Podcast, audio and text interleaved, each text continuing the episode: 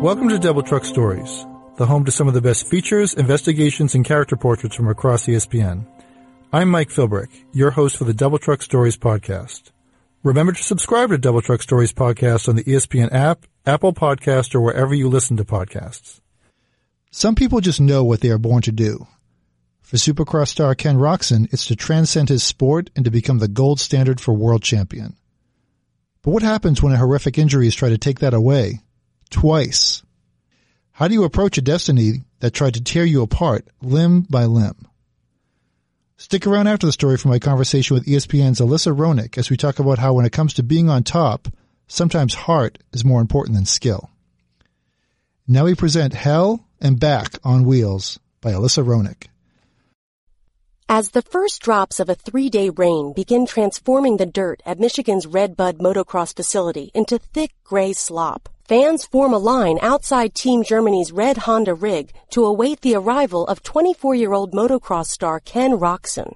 It's opening day at the 72nd Annual Motocross of Nations, a prestigious race known as the Olympics of Motocross. And as the leaves on the eastern redbuds shift from the emerald of summer to the translucent gold of fall, race teams and fans from Austria to Venezuela overflow the hotels and campgrounds of tiny Buchanan, Michigan, turning it into the muddy center of the motocross world. Roczen's autograph line this October morning is a virtual UN meeting, men and women wearing red, white, and blue Team USA and Team France hoodies, kids waving German flags, and a trio of men dressed in kangaroo onesies with the Australian flag sewn onto the pouches. What unites them is a desire to meet Roczen, one of the most charismatic and popular riders in the sport, and more importantly, the opportunity to catch a glimpse of his hands. He's back! Team Germany is in the house, someone shouts as Roczen emerges from his RV and walks toward the mud-stained crowd, a white plastic chain separating Scrum from Star. The neat line quickly dissolves into a chaotic cluster of outstretched cell phones. Toughest man in motocross, another man yells from the back. Let's get this party started, Roczen says. Six years in the U.S. has polished his German accent to a smooth SoCal timber. He's dressed in crisp white motocross boots over black riding pants and a white and gray flat-brimmed Red Bull cap. His sunshine yellow Team Germany jacket extends past the wrists of new white gloves, leaving nothing exposed. Everything about his look is bright and pristine, precisely the image he wants to project. For nearly an hour, Roczen smiles and signs everything from t-shirts to posters. He's aware that fans are watching him carefully, scanning his hands for any sign of weakness. When a man reaches for a handshake, he notices that Roczen instead throws an arm around his shoulder and pulls him in for a photo. When a guy in a USA beanie asks Roczen to autograph his program, he notes that Roczen uses his right hand, even though he's left-handed. As he signs, Roczen peppers his fans with rapid-fire questions that leave no time for their inquiries. He's tired of talking about the past, tired of making promises he's not sure he can keep. He'd rather let his riding prove he's still the guy he was before two brutal crashes derailed his career. Besides, he knows the question on everyone's mind. Can Ken Roczen win again? To understand where Roczen is today, it's vital to know where he was two years ago, on the first Thursday in January, two days before the start of the 2017 Monster Energy AMA Supercross season. The top riders in the 450 class, the big leagues of the sport, are seated at tables in Angel Stadium for their annual season opening media conference in Anaheim, California. To a man, they're dressed in the typical garb of an off-duty motocross pro. Jeans, collared shirt littered with sponsor logos, and a baseball cap fronted with an energy drink brand. And then there's Roczen. Ripping a page from the self-promo manual of Irish MMA star Conor McGregor, Roczen is wearing a custom navy and red plaid suit blue paisley tie, light blue dress shirt, and a Breitling watch. No hat, no logos. He'd arrived at the stadium an hour earlier, driving a cherry red Acura NSX supercar, a film crew in tow. To say he's confident heading into the season, well, he'll tell you himself. I want to transcend the sport, Roczen says that day. It's like McGregor says, if you dedicate yourself to something, you can do it. I want to be loved, to go further than anybody ever has. When I see people wearing a Ryan Dungey shirt, I think, I will make them wear a Roczen shirt by the end of the year. Roczen has reason to feel like he's on top of the world as the new Supercross season begins, having recently dominated the Lucas Oil Pro Motocross Outdoor Series, switched to a new team, and moved into a new home with his girlfriend, Courtney Savage. Nobody had the confidence I did, Roczen says now. I would look down the line at the start and think, you aren't going to beat me, or you, or you. I think they all knew it too. He easily wins the first two races, beating Dungey, a four-time champ and the reigning Supercross poster boy, by an unbelievable 16 seconds in the opening race. I got into this mindset where it was nothing but the win for me, Roczen says. In week three, he returns to Anaheim, where the rain-soaked track is soft and ruddy and conditions deteriorate overnight. That track would reach out and bite you, Dungey says. On the ninth lap of the main event, Roczen takes a well-worn line into the takeoff of a triple jump, but his bike bottoms out, causing his rear suspension to rebound and bounce him from the seat as the bike launches into the air. For nearly two seconds, Roczen is airborne, his body outstretched behind his bike like Superman. When he realizes he's out of control, he lets go of the handlebars, separates from the bike, and tries to prepare his body for impact. But the first thing you do is put your hands out, he says. Roczen lands nearly 30 feet from the takeoff, the full weight of his body crashing onto his left arm, which crumbles beneath him like an empty soda can. I couldn't move. My arm was wobbly and it hurt so much, Roczen says. I went from the highest of highs to the lowest of lows. I thought, F, there goes everything. Roczen is rushed to nearby UC Irvine Medical Center, where trauma surgeons begin assessing the damage to his left arm. His ulna and radius, the bones of the forearm, are broken through the skin, his elbow and wrist dislocated. They took him into a room to pull his arm back into place, and you could hear him screaming throughout the hospital, says his race mechanic, Oscar Wirdeman. It was the worst thing I've ever seen. While Roczen waits for surgery, additional scans reveal the damage to be even more extensive than originally assessed. So his girlfriend and agent charter a private plane to fly him from Orange County to Vail, Colorado to see Dr. Randy Viola, the hand, wrist, elbow, and orthopedic trauma specialist at the famed Steadman Clinic. By the time he arrives Sunday morning, Roczen has developed compartment syndrome in his forearm, meaning his injuries caused bleeding and swelling so severe that his heart can't pump enough blood to the area and his tissue is starved of oxygen. You have six to eight hours to resupply blood before you lose the arm, Viola says. We were fixing his arm so he could eat dinner, not so he could ride again. To save the arm from amputation, Viola and his team rush Roczen into surgery, where they fillet the tissue surrounding the muscles of his forearm to allow them to balloon and regain circulation. Roczen remembers little about the next two weeks, the six surgeries, or the hospital visits from friends and family. But despite the extreme pain and painkiller haze, he recalls feeling grateful. Court was the one taking care of me, and I valued her so much, Roczen says. This experience made me appreciate everyone in my life. On the nights she doesn't curl up on a chair in Roczen's hospital room, Savage checks Hotel Tonight for the best deal in town, packs up her bag and their French bulldog puppy Rio, and takes an Uber to a new hotel. During the day, the couple play cards, update friends and family, and talk about where they want to travel with their future kids someday. They don't talk about motocross, they don't watch races on TV, and they unfollow the Instagram accounts of anyone associated with the sport. Having never been off his bike for more than a few weeks since his first indoor race in Germany at age three, Roczen needs time to mourn the loss of the only life he has ever known. So he quits cold turkey.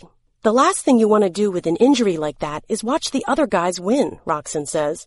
I had no interest. I sheltered myself on an island. Every few days during those first two weeks, Viola wheels Roczen back into surgery to clean his wounds. Dirt from the track had been ground into his bones, joints, cartilage, and muscles, and tightened the rubber bands around his bandages as the swelling subsides. He also inserts an erector set of screws and plates to fix the extensive damage to his bones. After two and a half weeks, Roczen flies home to Florida for a week before returning to Vail for another round of surgeries. When I opened him up for what I thought was the final surgery to fix his elbow, my heart sank, Viola says. His radial head was sand, there was nothing to fix. Instead of replacing the missing bone with a metal prosthetic, Viola closes the incision and places Roczen on the transplant list for a living cadaveric radial head, a progressive idea that could save his career but will extend his recovery time indefinitely as he waits for a donor. The careers of a lot of the best motocross racers ended with a scaphoid or wrist or elbow injury, Wirdeman says. Ten years ago, Ken would have been done. At the end of February, Roczen returns home to Florida 25 pounds lighter and with an external fixator attached to his arm, a metal device that holds his bones in place while they heal. Savage flies home with a diamond ring on her left hand. On the morning of February 17th, a few hours before one of his surgeries, Roczen popped the question over mint tea at a coffee shop in the Vail Village. I knew for a while that we were going to be together for a long time, Roczen says. All of this confirmed it for me, and I wanted to propose in Vail. It's a positive place for us. I called her dad from the hospital and got his blessing. As Roczen waits for a donor, his parents visit from Germany. His mother has traveled the world to support him, but Steffi Roczen has never watched her son race. Even as he sprinted through the European ranks, becoming the youngest rider to win a motocross Grand Prix at the age of 15, and the first German-born winner in supercross history after moving to the U.S. at 17, Muti watched from the rig. The prospect of seeing her only son crash was too terrifying. Before she arrives in Florida, Roczen tries to prepare her for his current state. The first time I saw him, I was crying straight away, Steffi says. He was so skinny and gray. I thought, that's not your son anymore. I gave him a hug and didn't want to let him go from my arms. Roczen also worried that his father, Heiko Klepka, or Papa to everyone in the motocross industry, would be disappointed and angry with him, with the bike, with his team, with the world.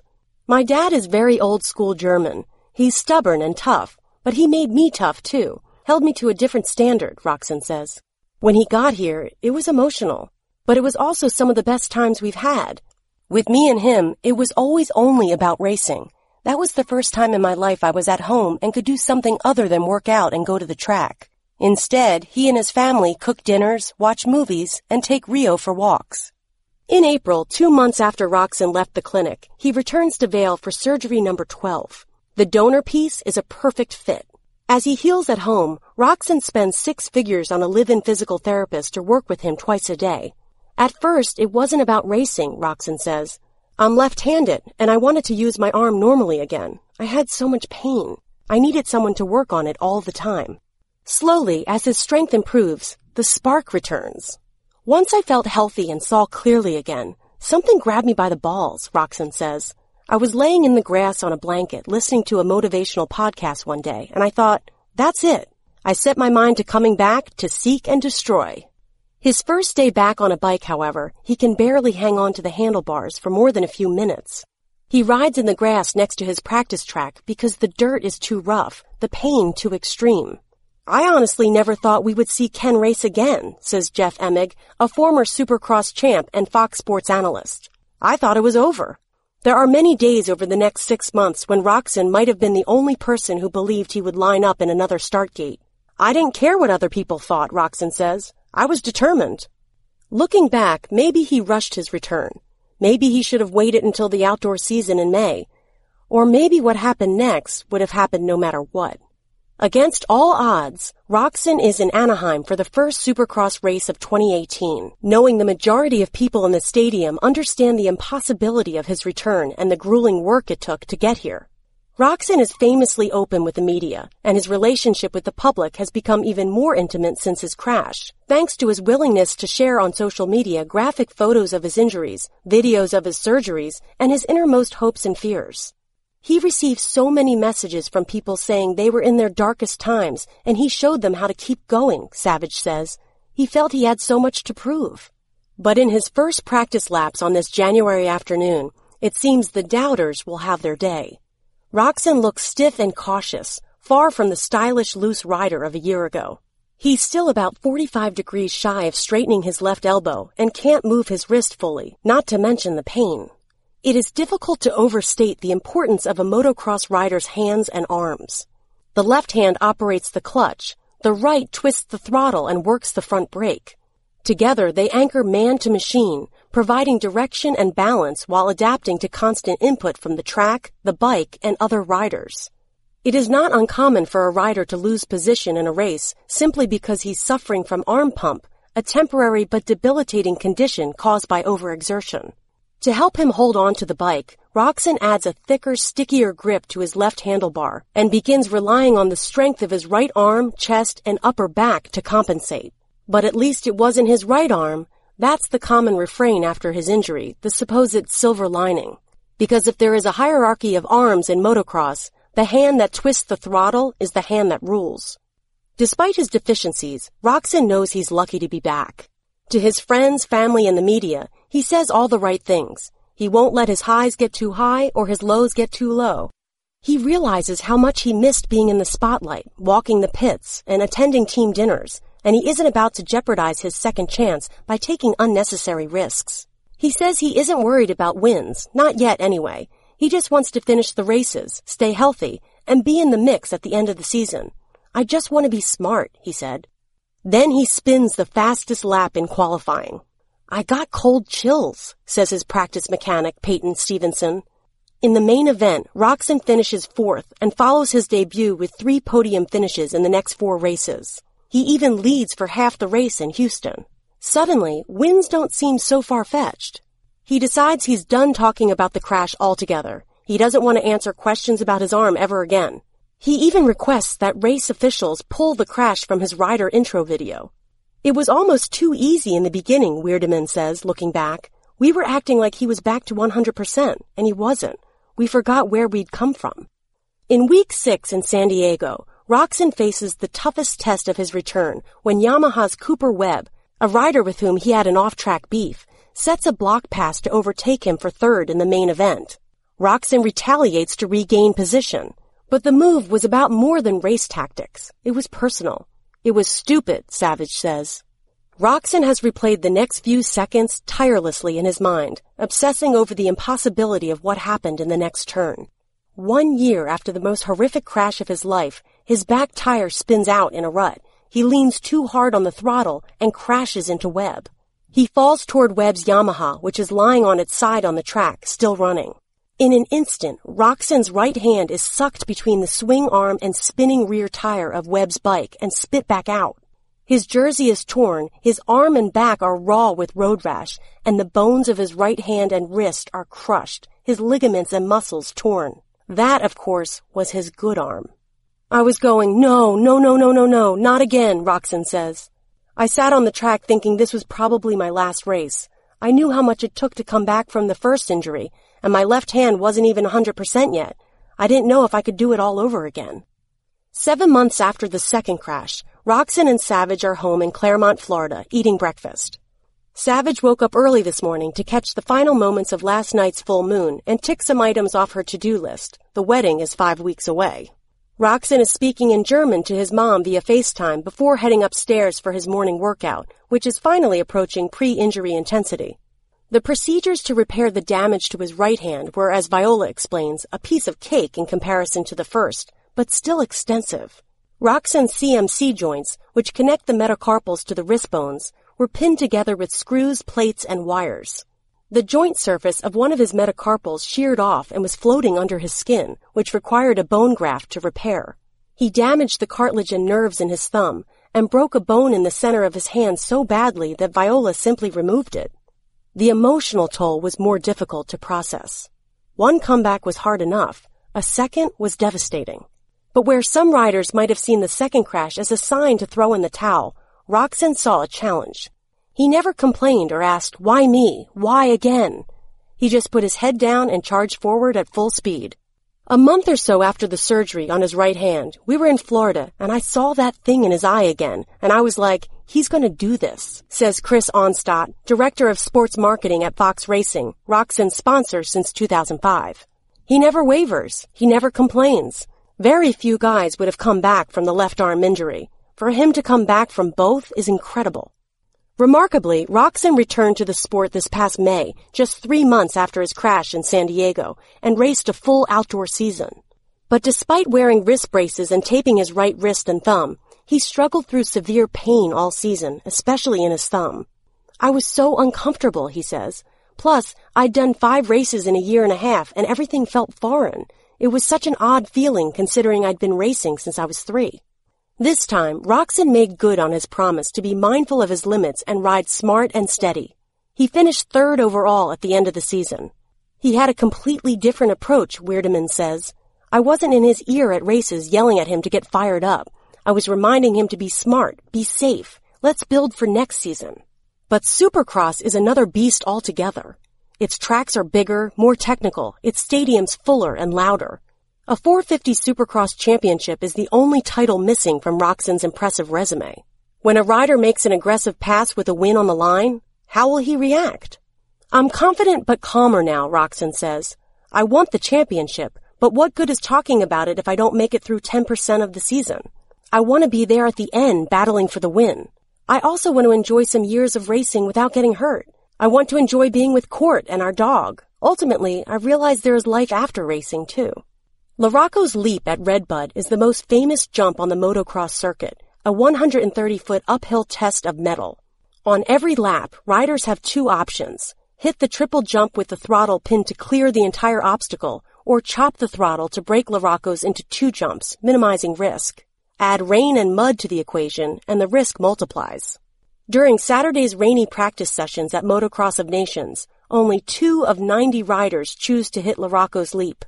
Gauthier Paulin of France, the eventual winning team, and Roczen. It's a flash of the confident loose rider of a couple of years ago. Ken is willing to do what other riders are not, Emig says. You don't make the decision to throw caution to the wind in practice when the risk to reward is just not there to prove anything to anyone but yourself. It's all about belief. Come May, that might make him Supercross champion. That's the thing about Roczen. Despite all he has been through, he's still that risk-taking rider in the custom suit. He still has that spark. And that's why on January 5th, all eyes will be on number 94 when he lines up in the start gate in Anaheim, wraps his gloved hands around the rubber grips of his handlebars, and attempts to outrace his limits. Joining me now is ESPN senior writer Alyssa Roenigk. Alyssa, thank you again for making the time with us. Yeah, thanks for having me. So as I went through this fantastic story you wrote, you um if you're someone you may not believe in curses, luck, or karma or anything like that, but after hearing everything that's happened to Ken Roczen, like how can't you? I, I asked him that question because you know every I think that's something that everyone asks of me about him. You know he he must does he ride with a bunny like a bunny foot or a rabbit's foot in his handlebars? You know is he does he have garlic around his neck? And he is just the least superstitious guy. I mean, luck, yeah, he will say I have had some really bad luck mm-hmm. um, which is taken to the extreme. But yeah, it's. I think it's one of those stories where if you want, if there's sort of two types of people, and that's one of the things I learned about him. You could either spend a lot of time trying to read into why this happened to you. Why did this happen to me the first time? Why did it happen again? And just swirl your brain into a, a really bad place or you could just accept that you hit a rut and sometimes you know you get a good bounce and you fly off the bike and everything goes fine and that might have happened a thousand times in your career. And then one time you hit a rut get a bounce and you get flown off the bike and shatter your arm. And you come back and six months later it happens again. And you don't try to read anything into it and and you just sort of put your head down and try to come back from it. And he's, you know, he'll say, you know, I was raised by a, he's, he's an East German, raised by East Germans with a really sort of black and white view of the world. And he's that second kind of guy. He didn't spend a lot of time wondering, what did I do to put out into the universe that made these really bad things happen to me? He just, you know, he just looked at the line he took and and figured out what went wrong on the first on the first crash. The second one was there was a lot more bizarre luck involved in that one. That one I think took him a little more time to just put behind him and say, okay, that was just another freak accident. But in a sport like Supercross, you he's probably avoided a million freak accidents in his life. And so, you know, everyone sort of says you, you have one coming at some point. So yeah, that's I guess um well, my next question was like to put it in perspective for people who may not follow this as closely. Like, are these all like these injuries? Like, were these all a result of moves he's just done a million times and this didn't work out, or was this a, a like or like a one in a million situation, or was this sort of bound to happen with the way that he sort of races? Both. I mean, the crashing is is bound to happen. And when you have a, you know, the track itself, if you think about a supercross track, the track itself is changing on every single lap. You've got you've got 20 guys out there, and you know how many how many heats are you running during one race? You've got two, four, six, eight races. So you've got you've got so many bikes on the track that the the dirt itself is changing. The night of the first race, it had rained for a couple days out in LA. It was raining that night, so you have you have to take the rain into account. So and then you've got all the other riders. You've got you've got a changing track. The bike's changing. The, the guys around you are changing. The line you're taking is changing. So there's so many variables to a, a supercross race that you know crashing. You know if you if you've never watched a supercross race, the first time you watch one, you might be surprised how much crashing you see. Mm-hmm. And sometimes the crashes look bad. Sometimes they are bad. The the first crash that he had, it was it was pretty remarkable. I mean, it was a pretty rare crash even in a supercross race um, to get you know to get sent that bounce and sent that high off a jump and then separate from the bike. Um, it was pretty spectacular and pretty rare. The second crash was very unspectacular. He, you know, his, his rear tire sort of slid out in a rut. He slid out. The spectacular thing about it was the fact that the rider who he ran into, he flew off his bike. His bike was laying on its side, still running, and when Roczen fell off his bike, his arm got sucked into the rear wheel, where the rear wheel was swinging and the swing arm, and his hand was crushed. You know, and he sat in the garage and tried to stick his hand into that space, and you can't do it huh. without the momentum of the spinning wheel. So that was so much more freak than the first accident, really. Um, so crashes happen, bad crashes happen. Those were two strange crashes for sure. But you know, he he is someone who rides at the edge. You know, he, will say, "I don't ride above my abilities, but I will ride to the very nice edge of them." And especially uh, in both cases when he's not in the lead and just holding on to that lead and and then and riding a little safe, he was was pushing for the lead, pushing to make passes and in, with a title in mind. So to put this, uh, like to put this a little bit more into perspective, also like with these injuries, like, like how extensive and how like like the second one you're saying how freaky it was, and it, like to have his arm sucked in like that. Like, yeah. how could you? Is there anything in more like in like the like in the more the major, more mainstream sports like that you could put in person. like what would be the equivalent of that happening? Just like, is this like like what happened to Gordon Hayward when like he broke his ankle in the first play, or when uh, Paul George like snapped his leg. I mean, is it like was it that like severe to the point like of his ability to uh like like the rehab and like the rarity of it is uh it just because it seems because to your point when you watch these races like I if I watch one of these races I'm I'm blown away that everyone doesn't walk away from one of these races, at least one racer with one of these injuries. Yeah. So I guess yeah, like if you put in the perspective of the other sports, like what like the equivalent would it be of like somebody who like if this ha- like if what happened to him happened to somebody like in basketball or the NFL, is this like the kind of thing that would be like the top story and viral story on like Sports Center? Oh, absolutely. I mean, it's it's that's something people in the sport say. You know, how could how could you know, when I was down in Florida with him, to put it in some perspective, I was down in Florida with him in October to report this story, and he's coming back now from his second injury. And the day I was down, it was a Monday. That Sunday, Tiger Woods had come back and, and won a, a tournament, and it had been h- however long it's been since Tiger's won, and right, right. You know, it was the biggest story in sports, right? Just mm-hmm. that visual of the the galley following him to that last hole, right? Mm-hmm and I'm in Orlando, Florida, at a private motocross track.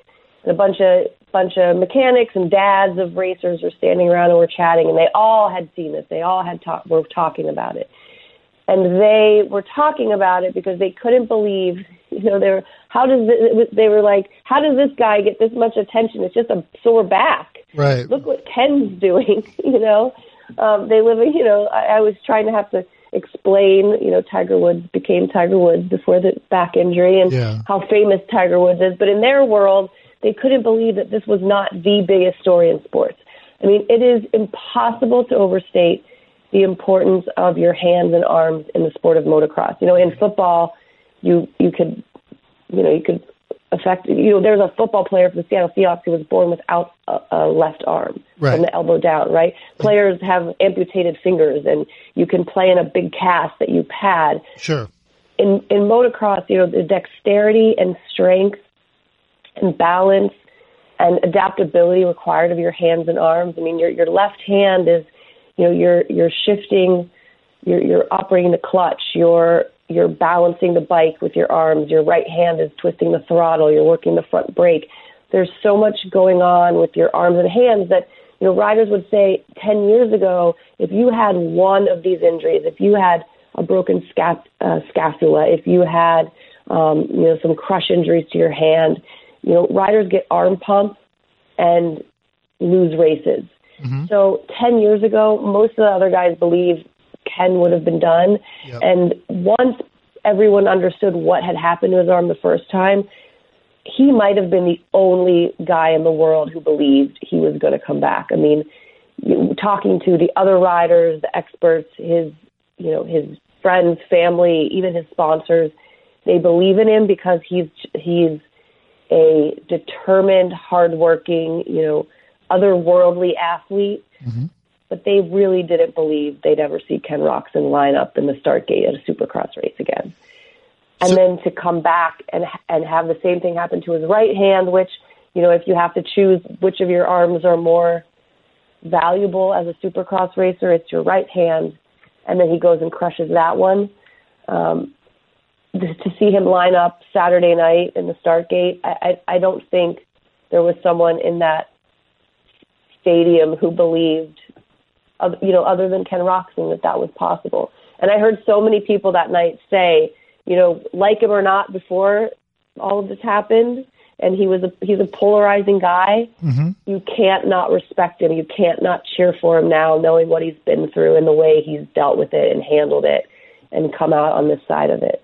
So yeah, that was uh, one of my uh, my questions for you is, where I mean, you, you open the story with the following he has with the fans and you know everyone trying to see him, but uh, are there people on the other side of that with even with his success? It seemed that there were some people that were sort of looking to take him down a peg, or is now that the stories have come out of what he's actually been through, is this one of those things where everyone's rooting for him? Yeah, I think so. It, it, you know, even even if you didn't like him, you you know, like the people, you, you know, guys are yelling at him. You know, you know, toughest guy. I'm not rooting for you, but you're the toughest man in motocross. Can't not respect you. Um, yeah, I mean, you know, from the time he came over here from to, from the to the U.S. 16, 17, he was the the cocky German kid Yep. and he didn't vibe with everyone. You know, he's motocross is a is a good old boy sport, and and he wanted to and wants to elevate it. And yeah, it did it. It rubbed some people the wrong way, showing up at a at a at the press conferences wearing a three piece suit, and you know he's he's confident and cocky, and he he's he says what's on his mind, and a lot of people love that, and a lot of people love to hate that, and so it worked so well because he also sort of crafted himself into this anti-hero um, at a time when Ryan Dungey was the star of the sport, and and it was such a great rivalry, and they had such respect for each other, and now that Ken's back, Ryan's out of the sport. There's a whole bunch of guys who sort of play that role, and so. But yes, I think now even fans who maybe number 94 isn't their favorite rider, they have such an incredible respect because anyone who's ever ridden a dirt bike knows how incredibly difficult it is, the amount of toughness and strength and mental tenacity it takes to be at the top of this sport and to come back from these kind of injuries. I mean, it, it seems impossible. I mean, I talked to Ryan Dungey about it at Donations, and and he calls it a miracle. And to have your biggest rivals believe what you've done is impossible and a miracle. Uh, I think the rest of the sport just sort of falls in line with that, and and and fans have really reacted to him in a in a really cool way. He, without a doubt, had the loudest cheers of anyone Saturday night in Anaheim at the opening race. Yeah, I get. I mean, I get nervous and sweaty when I play like motocross on Xbox. so, I mean, that says a lot. But I, uh, I, can't, I mean, I can't believe like taking on like, like to the you to your point. Even when you mentioned like those those triple jumps, and people are like, "Oh, I'm either going to take it slow and whatever," and like only a couple people were like, "Oh, I'm just going to gun it and go over the whole thing." Right. And uh, he was one of them. Like so, yeah. It's just amazing how he's got this this balance in his head because as it's evolved. Because I guess the, I guess the next question I want to ask you is about how while he's been like a veteran of the sport now, like to your point, you just mentioned, Alyssa, like he came here when he was, you know, 16, 17 years old. So even though he's a veteran, he's still yeah. pretty young, like he's like a kid.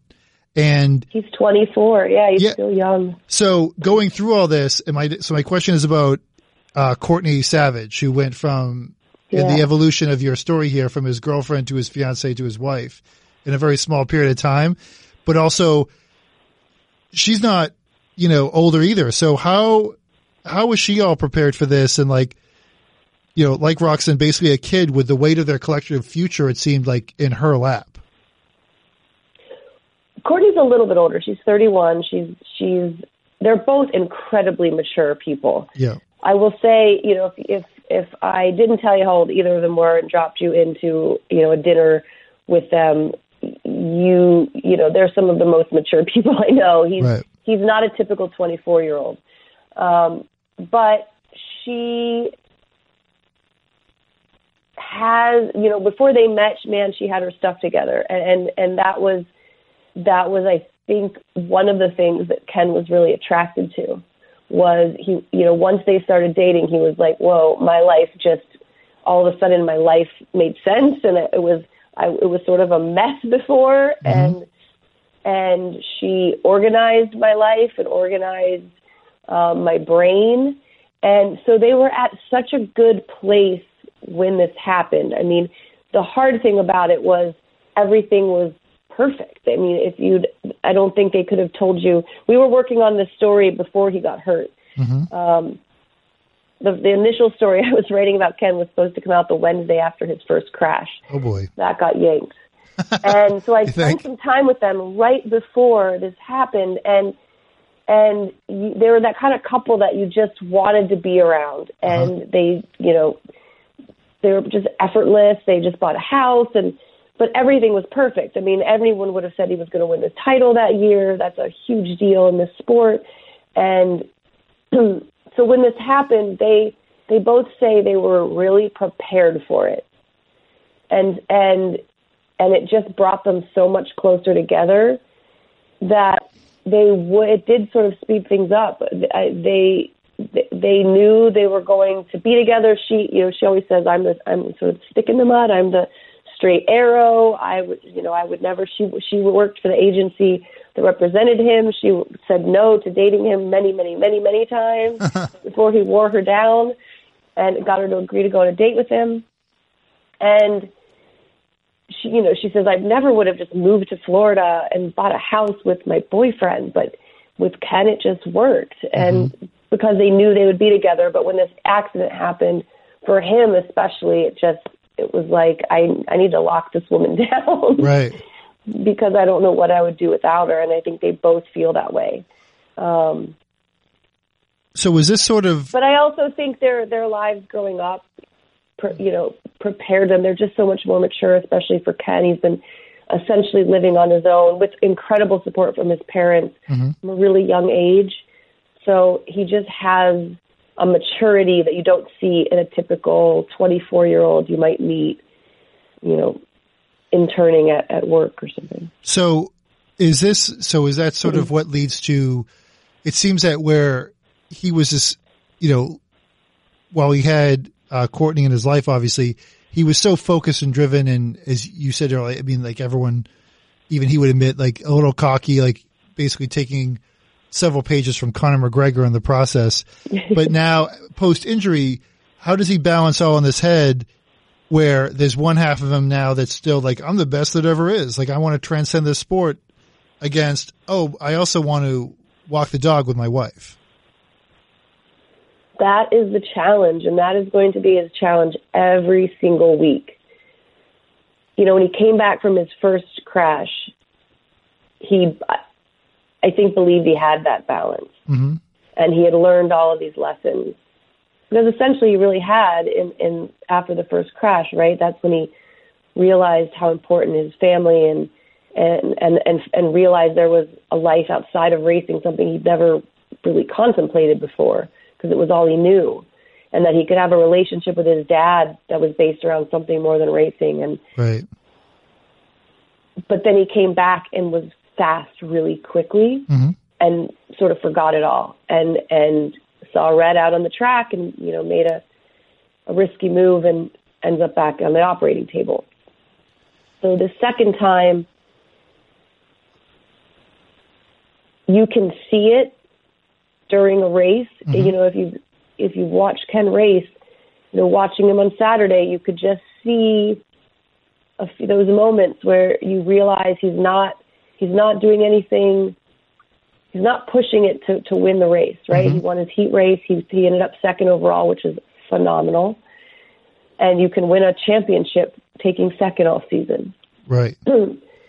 but you know, I, I think he's also really tired of saying I'm the best in the world and I want to transcend the sport and I want to be the best there ever was and I want to win.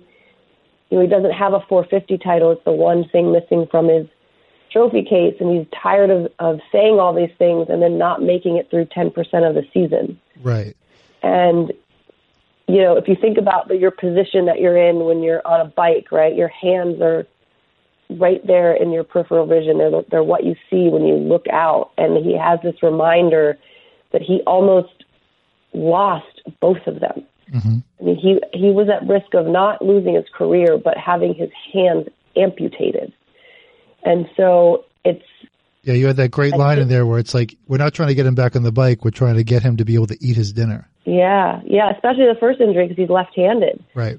And you know that was a that was another challenge was, you know, the hand that was completely, dis- the arm that was completely destroyed was the hand, his dominant arm. So he he saw what happened. You know, he he had a do over. He saw what happened when you come back and don't listen to you know what you're saying to the world, what you're putting out to the world. I'm going to be safe. I'm going to be smart. I'm going. I'm going to finish the season. So as much as as I I don't believe he's superstitious, I also don't believe he's he's really willing this time to risk the third chance he's been given. Right. And and he also realized that above anything, as much as he loves winning, and it's something that has come so easily to him his whole life, he loves racing and he loves being at the track on Saturdays and signing autographs and high fiving people and seeing kids wearing his t shirt and being with his team and going to team dinners and lining up in the start gate and the nerves and the other riders. And if he's not out there, he loses all of that. And so he sort of realized that's what I love, even as much as I love winning. I just love being in the mix. Right. And it can't be in the mix if I'm hurt. And that's a lot to have in your mind during a motocross race. I think he's really good at pushing most of that out and leaving injuries and leaving that fear at the start gate. Mm-hmm. He's one of the best at it, I think, in any sport. But you see him making, and you saw it in the outdoor season this year. You see him making smart decisions. Well, I mean, you've heard and, it. We've heard it all a million times about yeah. how you know you take insert sport here comes back from injury. How everyone's looking to see if they're going to play scared, as they say it, like not like not like scared, right. like like I'm going like I'm not going to make that cut anymore. I'm not going to make that pass. Or I'm not going to jump or do that. But it seems that all of this also has, um, I guess to your point, like, you know, going back with the three piece suit and the McGregor influence, all of this has sort of evolved. Um, it seems that he has like a heightened sense of appreciation more where it's evolved, it's evolved more from entitlement where like, of course, like you should sort of revere this. Like I'm like the, I'm like the best out there to more appreciation. Of, Where were you during the editing process? that is, yeah, that's perfect. That's absolutely true. It's absolute. That's the perfect way from entitlement to. I mean, he has such an appreciation for his fans as well. Where, yeah, he might have felt entitled to those fans and entitled to their love and their respect. Where now, you know, watching him engage with fans, mm-hmm. he, you know, he is the guy now who will stand out there till the lights are off and everyone's gone home and sign the last autograph because he's so appreciative that they're still there and that he's Yeah. still there and that he's got a hand he's got two hands to sign that work. those those posters with. So I get so, So- what, what's the prognosis? Like, is he just rewriting like the medical, the sports medical journals every day, or is there a prognosis where they're like, no, like, yeah, that's going to hurt for a while, but like in a year, if you keep doing what you're doing, like in the story, how you profile, how you, how you brought in a, uh, a physical therapist, uh, if you keep doing this, like you're going to be back, you're going to be fine. Or is it more like we don't know? Well, on Saturday he said, you know, and one of the things I love about him is a couple of things. I mean, one, you know, if he tells you something as his best friend in secret, he'll probably tell the whole world that on Twitter or a journalist. I mean, what you get from Ken is what you get from Ken, and and he doesn't make excuses. And on Saturday before the race, he was like, "Look, my hands are as good as they were before the injuries. I have no excuse. Whatever happens out there, you can't place this on my on my injuries." Now, that said, Yeah. his hands are not the same as they were No. before the injuries. Um, it, as far as rewriting medical books, there were some things that Dr. Viola did that were incredibly, especially with the left arm. Um, the the his radial head of his so the radius of your of your of your arm, the top of that bone where it meets your elbow, the radius called the radial head. That part in the story where you know he goes to open him up, it was the final surgery, and it was sand. He couldn't put it back together. He's like, I've never seen anything like it typically what they do there is they replace it with a metal prosthetic. But he knew that the metal on bone, th- there it would there would be no way he could sustain a, a supercross like a, a motocross race with his arm shaking. It just wouldn't work. So they closed him up and put him on a on a uh, transplant list for a living cadaveric radial head. It was a really progressive idea. It's one he's you know, it was like a episode of House sitting around with, the, you know, his co- colleagues. A light bulb goes off. They have this idea. Um, of course, that extended his recovery time until a donor was available. Yep. And but he believed it would save his career. And fortunately, it was a perfect fit. The recover his body accepted it. It was a perfect um, recovery process. So that, yes, rewrote medical books. That was a really um, creative idea by Dr. Viola. And then he talked to me a lot about his mentors and the way in which each of them had influenced him and and in that moment allowed him to have the idea to to do that. Um, but you know, as much as he says, you know, everything's back to normal and fine, that's true. You know, to ride a dirt bike, you don't need your arms to straighten to you know 180 degrees. Mm-hmm. You need them, you know, about at 90. You don't need, you know, full range of motion of of your wrist. You know, he's not a gymnast, so mm-hmm. his left arm still does not straighten. When you stand and talk to him, it you know it's maybe 30 degrees shy of just hanging at his side. Mm-hmm. His wrists don't have full range of motion. Um, but he does say the pain that he was experiencing over the summer is not there. Mm-hmm. And as far as he's concerned, his hands and arms are perfect. And, you know, he, he, he is getting back to that point of not wanting to talk about it anymore as he did with the, the first injury. So a lot of times he says he finds himself when people say, how are, how are the arms? How are the hands? He just says, perfect. I'm perfect. So And leaves it at that. So my last question would be, if for some reason, like, you know, some condition or another, God forbid, another accident causes like this to all go away for, does cause this to all go away for him. Do you think Ken and Courtney are just prepared for that? Like if it all goes away, like we've come back and we've learned to appreciate what we had. And if it all goes away, like we're ready to move on to the next thing. I do. I think race fans will have a harder time Yeah. dealing with, you know, a permanent disappearance of Ken Roczen than at this point Ken Roczen would have. Um, I sure hope that doesn't happen, but yeah, I mean it's a good question, but I do think that they are now prepared for whatever comes their way, and and because he'd prepared himself twice for the possibility that his career had ended, I think he's mentally prepared for for that if it becomes a fact of life. But man, I, I, I sure hope it doesn't happen because this weekend was it was sure a lot of fun to see him back out on the bike, mixing it up with the you know with the other best guys in the world. Well, it'll be great to watch because, I mean, sports movies don't lie. Everybody loves a comeback, right? Everybody loves a comeback. Everybody That's does. True. Alyssa, And thank you. A second comeback. yeah, exactly. Exactly. Yeah.